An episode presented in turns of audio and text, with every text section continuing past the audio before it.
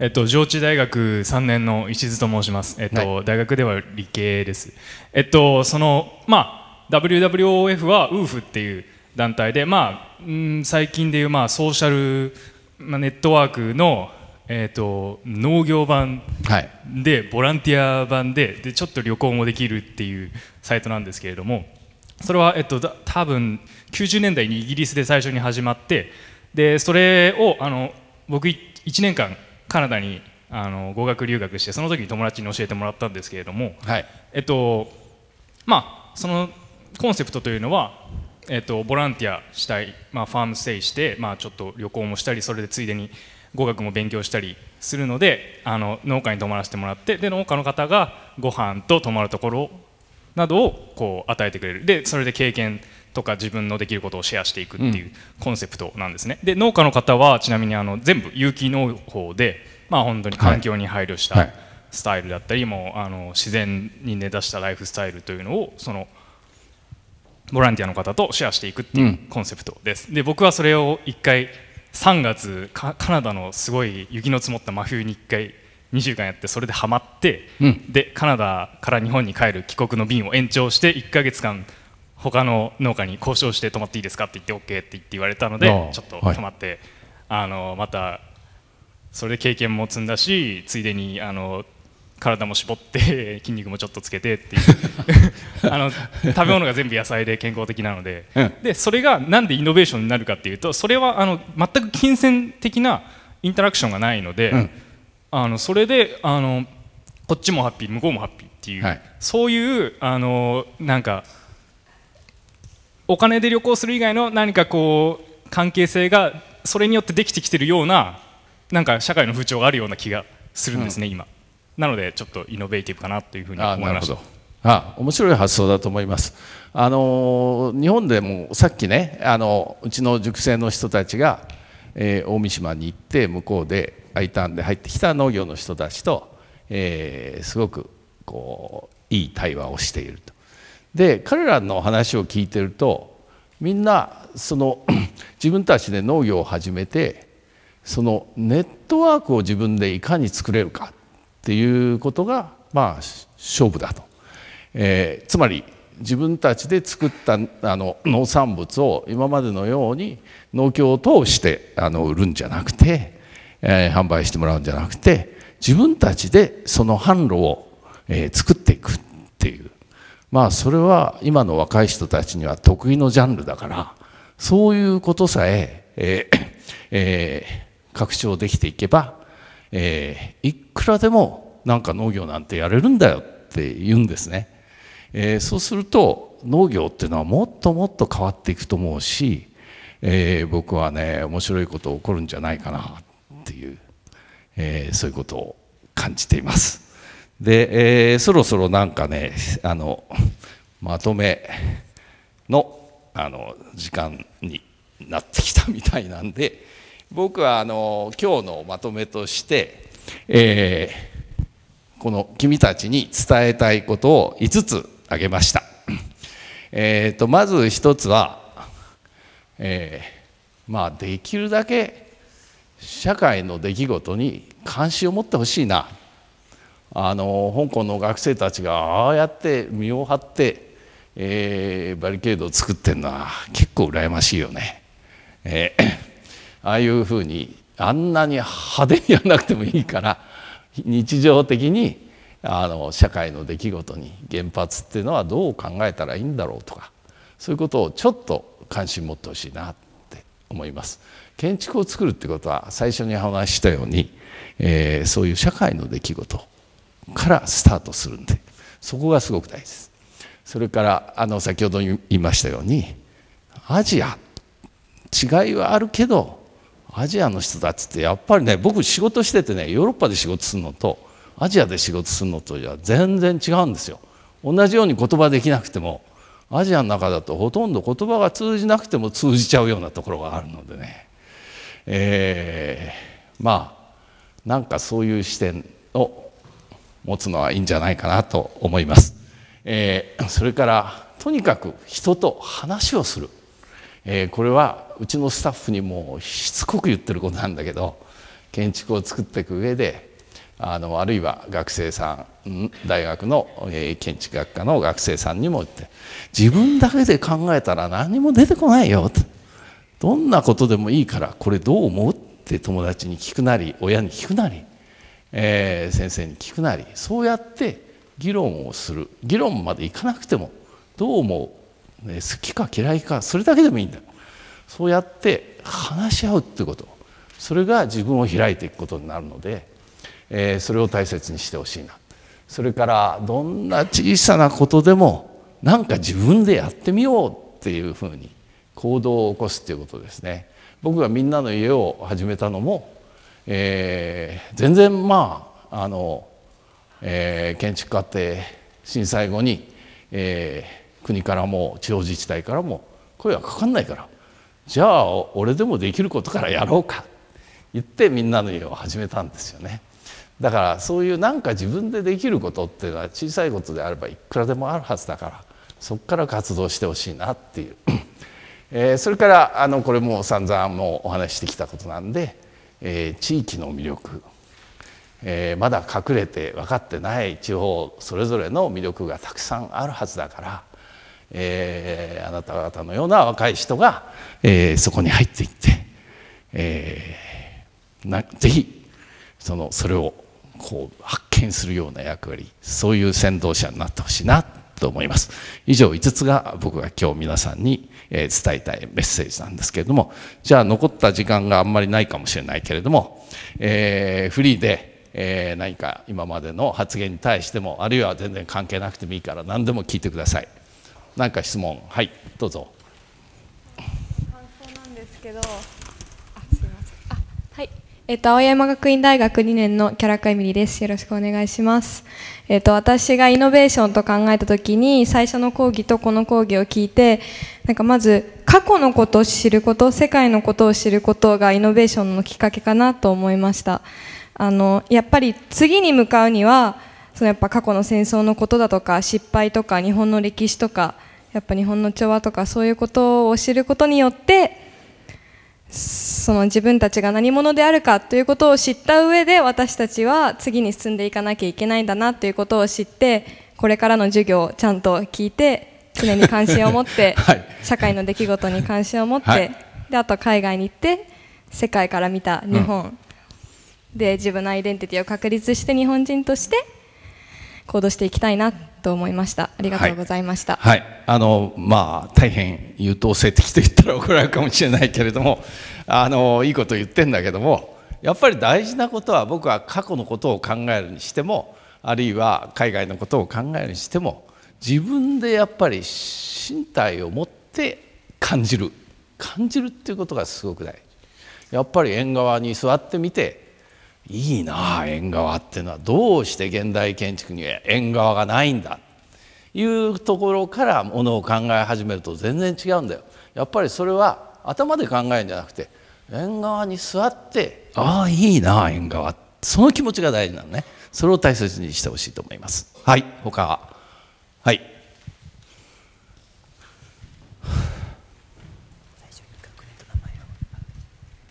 名古屋大学1年の上別府総一郎です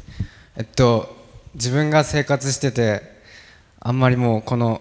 今生活してる中でもうこれ以上良くならなくていいかなっていうか建築物とかすごい感じるのが多いんですけど伊藤さんはあの今 これこれからまだ建築をされていくのはなんか理由があるっていうかそのゴールっていうか頭の中でどう考えてるのかなっていうのをお聞きしたいです。あやっぱりねそれは情報が多すぎるんだと思うよ今の世の中は。うん、だからあまあ地方に行く少し情報の来ないところに行くのもいいし海外に行ってみるのもいいと思うんであの僕なんかの場合は自分でやっぱり建築を作るそうするとねあの最初に建築をこうスケッチを描いてる時はね自分の子供が生まれたような感じでえー、すごいぞこの子は。みんな世の中の親はこれは野球選手にもなるし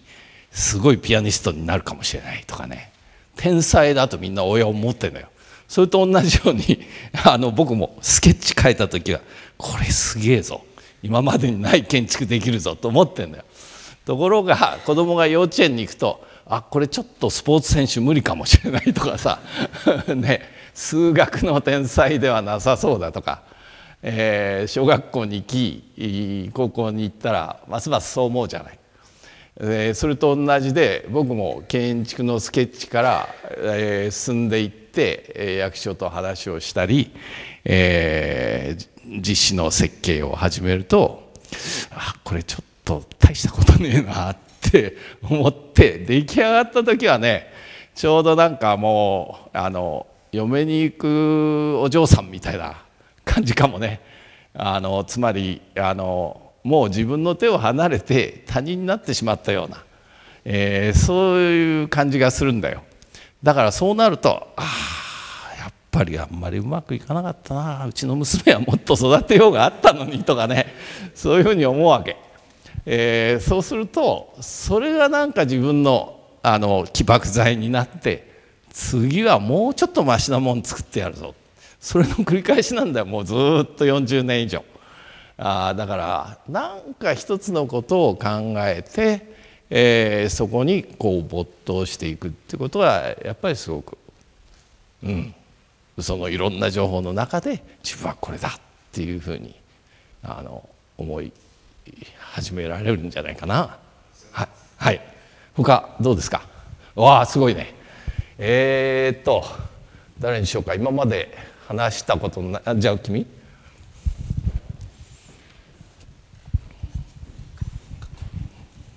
青山学院大学3年の真田幸喜と申します、えー、僕はあのちょっとオリンピックのニュースでちょっと気になったことがありまして、はい、先ほどあのオリンピックのお話があったと思うんですけれどもあの国立競技場のはい、あの設計プランの改案にいろいろ賛否両論あるニュースをよく聞いた時期があったんですけれども、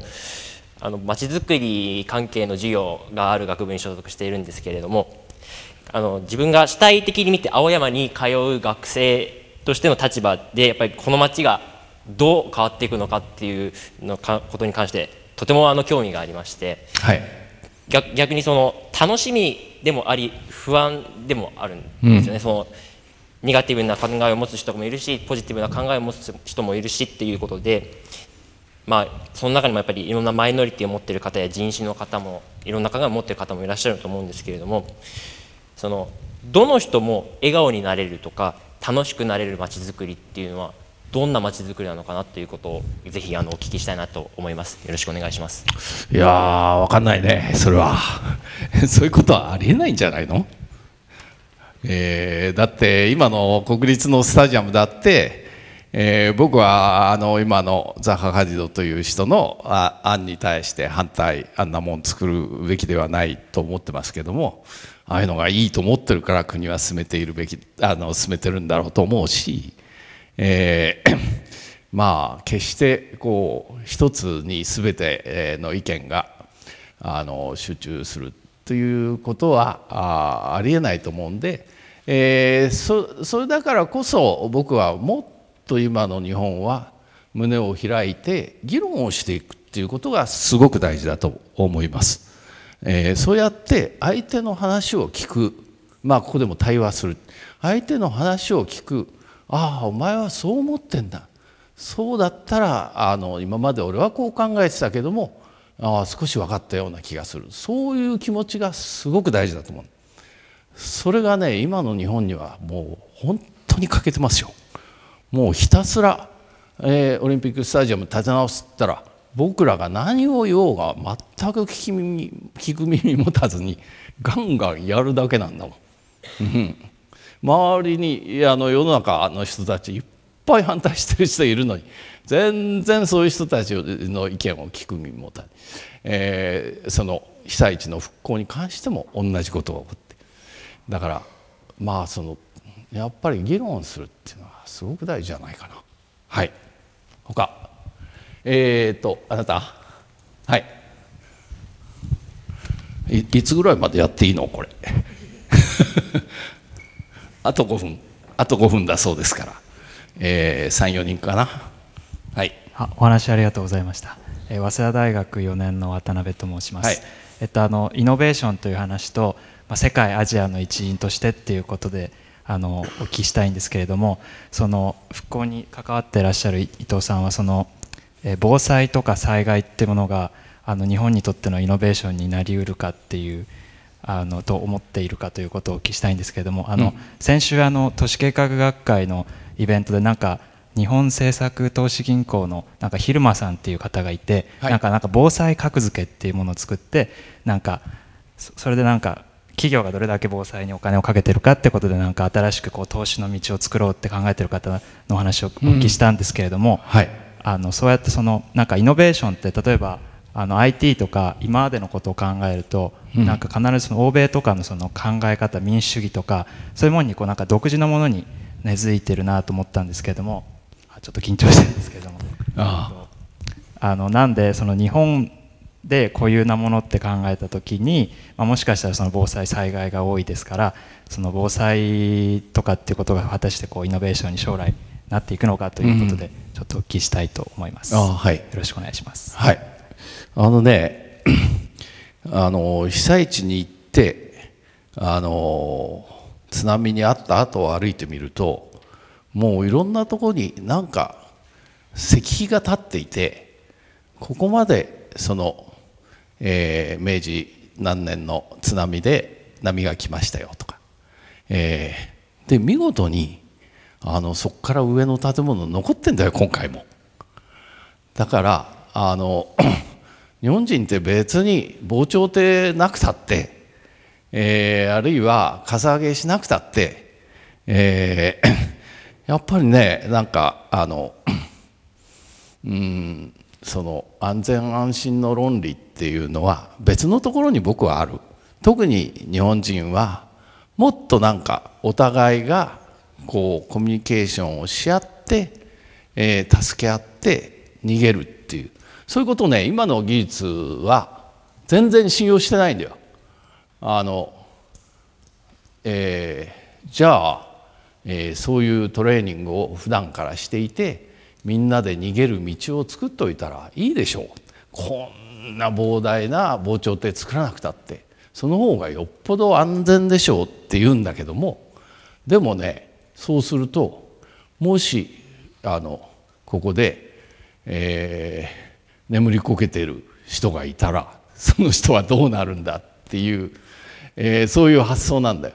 そうじゃなくて僕はやっぱり人間の力人間のコミュニケーションの力、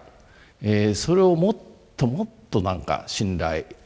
した方がはるかに安全なあの街はできるというふうに思ってます。もう本当に今ね日本はあの次々にえーえー、災害列島になってしまっていてこれは大変なことこれからもますますそういうところで生きていかなくてはいけないと思う時にもっとやっぱりねそれはねあのいくらなんか技術に頼ったってそれでは自然は克服できませんよ。それよりはやっぱり人間が自然を恐れる敬うそういう気持ちを普段からどれだけ持っていられるかそのことの方が圧倒的に僕は大事だと思ってます。はい。えーと、女性の方で質問。はい。じゃああなた。ああすごい元気があって僕は助かってるね今日は。静かだったらどうしようかと思ってたんだけど。えっと、はじめましてこんばんは、えっと、東海大学の楠木沙織と申します、はい、えっと、私は、えっと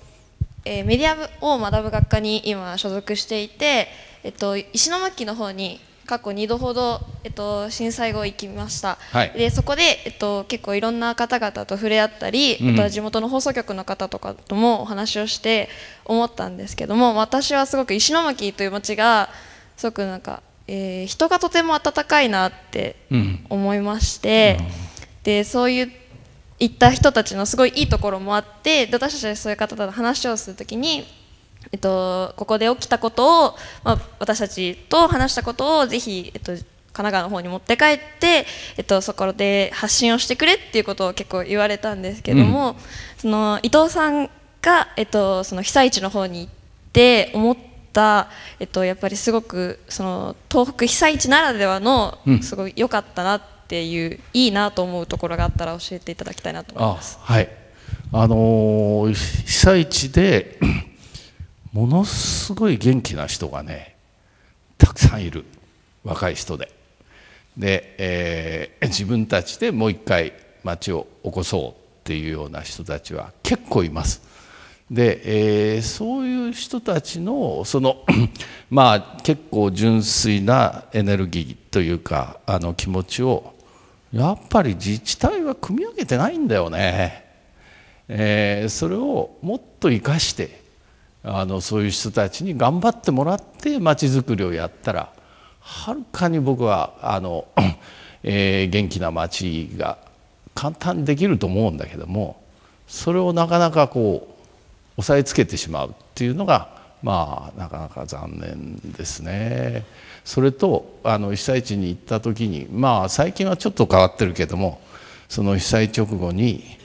えー、行くとまあそれはあの阪神大震災の時もそうでしたけどね。あの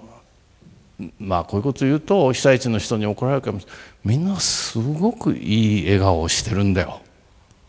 だって家がなくなっちゃった。仕事もなくなっちゃった。お金もなくなっちゃった。場合によっては家族もなくなっちゃった。そういうまあ境遇にある人たちがそういう時に本当になんか人間ってこうなんじゃないかっていうようなあの裸の姿を見せているっていうのにすごい僕は感動を受けてその人たちのために何か自分はできることがあるかなと思ったんですね。うんだからねだんだんまああの時間が経っちゃったから、えー、なかなかそういう気持ちにみんななれなくなってきてるのは残念なんですけどややっぱりなんかそういう人間に対する思いやりとか優しさとかそういうことを常に持つのはすごく大事だと思います。はい、もう一人だけ最後にじゃあ女性だね。はい。ません。これで最後にしてください。貴重なご講演ありがとうございます。慶應義塾大学2年の志村美咲と申します。えっ、と私は地方出身で青森県出身で大学進学とともに上京してきたんですけれども地方が嫌いって嫌いっていうか何もなくてつまらないところって思ってる方が結構多いのかなって友達とかの意見を聞いていて思うんですけれどもその人たちに対して地方の魅力をどうしたら伝えられるのかなと伊藤さんの意見を聞きたいなと思います。あなたが伝えるんだよ。でも 青青森なんて文化の宝庫じゃないですか。って思うんですけど、うん、私自身も、うん、なんだろう東京にずっと出たくて中学校の時から、うん、なんでかっていうとそのお年寄りばっかりで、うん、楽しいことが東京より少なくてっていうふうに思っていて、でそういうまあ、自分に対してもなんですけど、うん、そういう人たちに対してどうしたら地方はいいんだよっていうのを伝えられるのかなっていやそれはやっぱりあなたが自分で発見して伝えるしか僕が教える問題ではないと思うんであのやっぱりそれはねあのあなたぐらいの時にやっぱり一回東京に出てきてあの東京で暮らしてみたいと思うのはそれはごくごく自然なことだと思う。でそこでやっぱり青森の良さをあなたなりにどういうふうに考えるか。何が青森素晴らしいの？あ僕からするとあのねぶた祭りだってすごいなと思うしあのエネルギーは、えー、それからまたあの青森にいるアーティストなんかはもうすごいんだよね。やっぱり他のあの日本にはいないようなこう内に秘めた力っていうのを蓄えてきて。それだけやっぱり閉じ込められて暮らしてきたっていうのがあると思うんでそれを今こそやっぱりこうどういうふうにアピールできていくか、えー、そういう時代になってきてるからそれをあなたなりのやり方で 発見してぜひ泥臭くやってくださいよ。ありがとうございます、はい、じゃあまだまだあの、えー、僕もいろんな人の意見を聞いてみたいところではありますがだいぶ時間がオーバーしているようなんで、えー、これで今日は終わりにさせていただきますどうもありがとうございました。